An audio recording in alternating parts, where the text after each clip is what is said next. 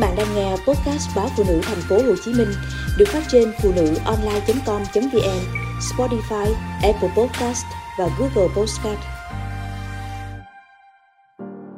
Cơm rẫy Cơm rẫy có nồi canh tập tàn, ngon không gì bằng.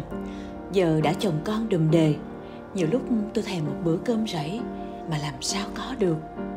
Những năm đầu của thập kỷ 1990, đất nước vừa qua thời kỳ bao cấp nên còn rất nhiều khó khăn. Lũ nhóc 9-10 tuổi như tôi chỉ mong được theo ba mẹ lên rẫy để được ăn cơm rẫy. Cơm rẫy ngon lắm, ngon hơn cả cơm nhà. Chỉ đơn giản là rau rừng cắt lại, nắm cơm, mắm mặn. Đến gần trưa, bà tôi mới xách cuốc đi đào vài con cua đá. Cái giống cua to bằng bàn tay, có màu xanh rêu và cực kỳ hung dữ. Chỉ bà tôi mới có kinh nghiệm đào và bắt nó. Tôi có nhiệm vụ vừa trông bò, vừa lượm củi hái rau. Còn nhỏ em thì phụ mẹ gọt củ mì. Mẹ tôi lúc nào cũng đem theo nhiều mì để gọt rồi hấp cơm. Mẹ nói làm cơm nhiều nhiều để cho con mực, con vàng ăn nữa. Chúng cũng đói như mình. Hai con chó nhà tôi hồi đó khôn lắm, hình như chúng biết mùa hè không ai ở nhà, nên sáng nào cũng theo chúng tôi lên rẫy. Bà tôi cất nhà trại mát mẻ và rộng, trại nhà tôi lúc đó được lợp tranh, bệnh bốn phía bằng cây kính mít, tránh mưa tạt gió lùa. Có sàn để ngủ, để đựng mì lát, nên con vàng nhà tôi lúc đó có bữa ngủ lại luôn không về. 11 giờ trưa, ba mẹ tôi mới nghỉ tay nấu cơm. Chị em tôi bấy giờ ai cũng biết nấu cơm, nhưng mẹ sợ bất cẩn rồi cháy trại nên không cho nấu. Củi rừng khô và dễ cháy, lại nhiều nên cơm lúc nào cũng thơm và cháy xem xém vàng. Lúc này ba tôi và em tôi cũng đã từ dưới suối lên, tay cầm ba con cua đá bằng bàn tay đã bị vặt càng. Rau đã rửa, mẹ tôi bắt nước nấu canh. Con mực con vàng nhà tôi sủa vang một góc rừng. Mẹ hỏi ba, sao mà chúng nó sủa dữ vậy mình?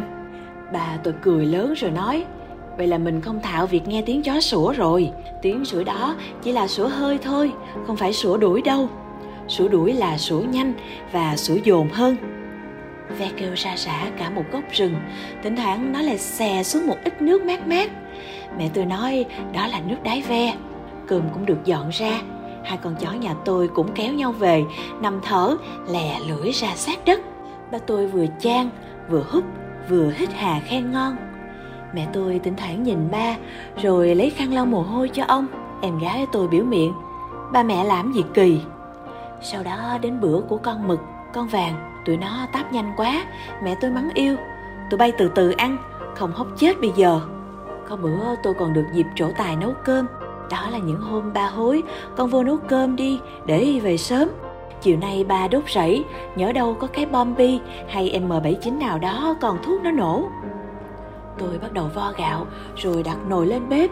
Mấy con khô nục tôi đem rửa sạch. Còn túm mắm mít mắm dưa tôi đổ vào chung, cho vào miếng dầu phộng, bột ngọt và ớt.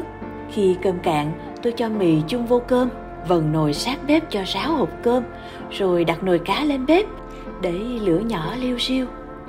Mẹ tôi lúc bấy giờ tranh thủ hái ít ngọn rau mương dưới suối để nấu canh. Cơm rẫy có nồi canh tập tàn, ngon còn gì bằng. Giờ đã có chồng con đùm đề, nhiều lúc tôi thèm một bữa cơm rẫy mà làm sao có được.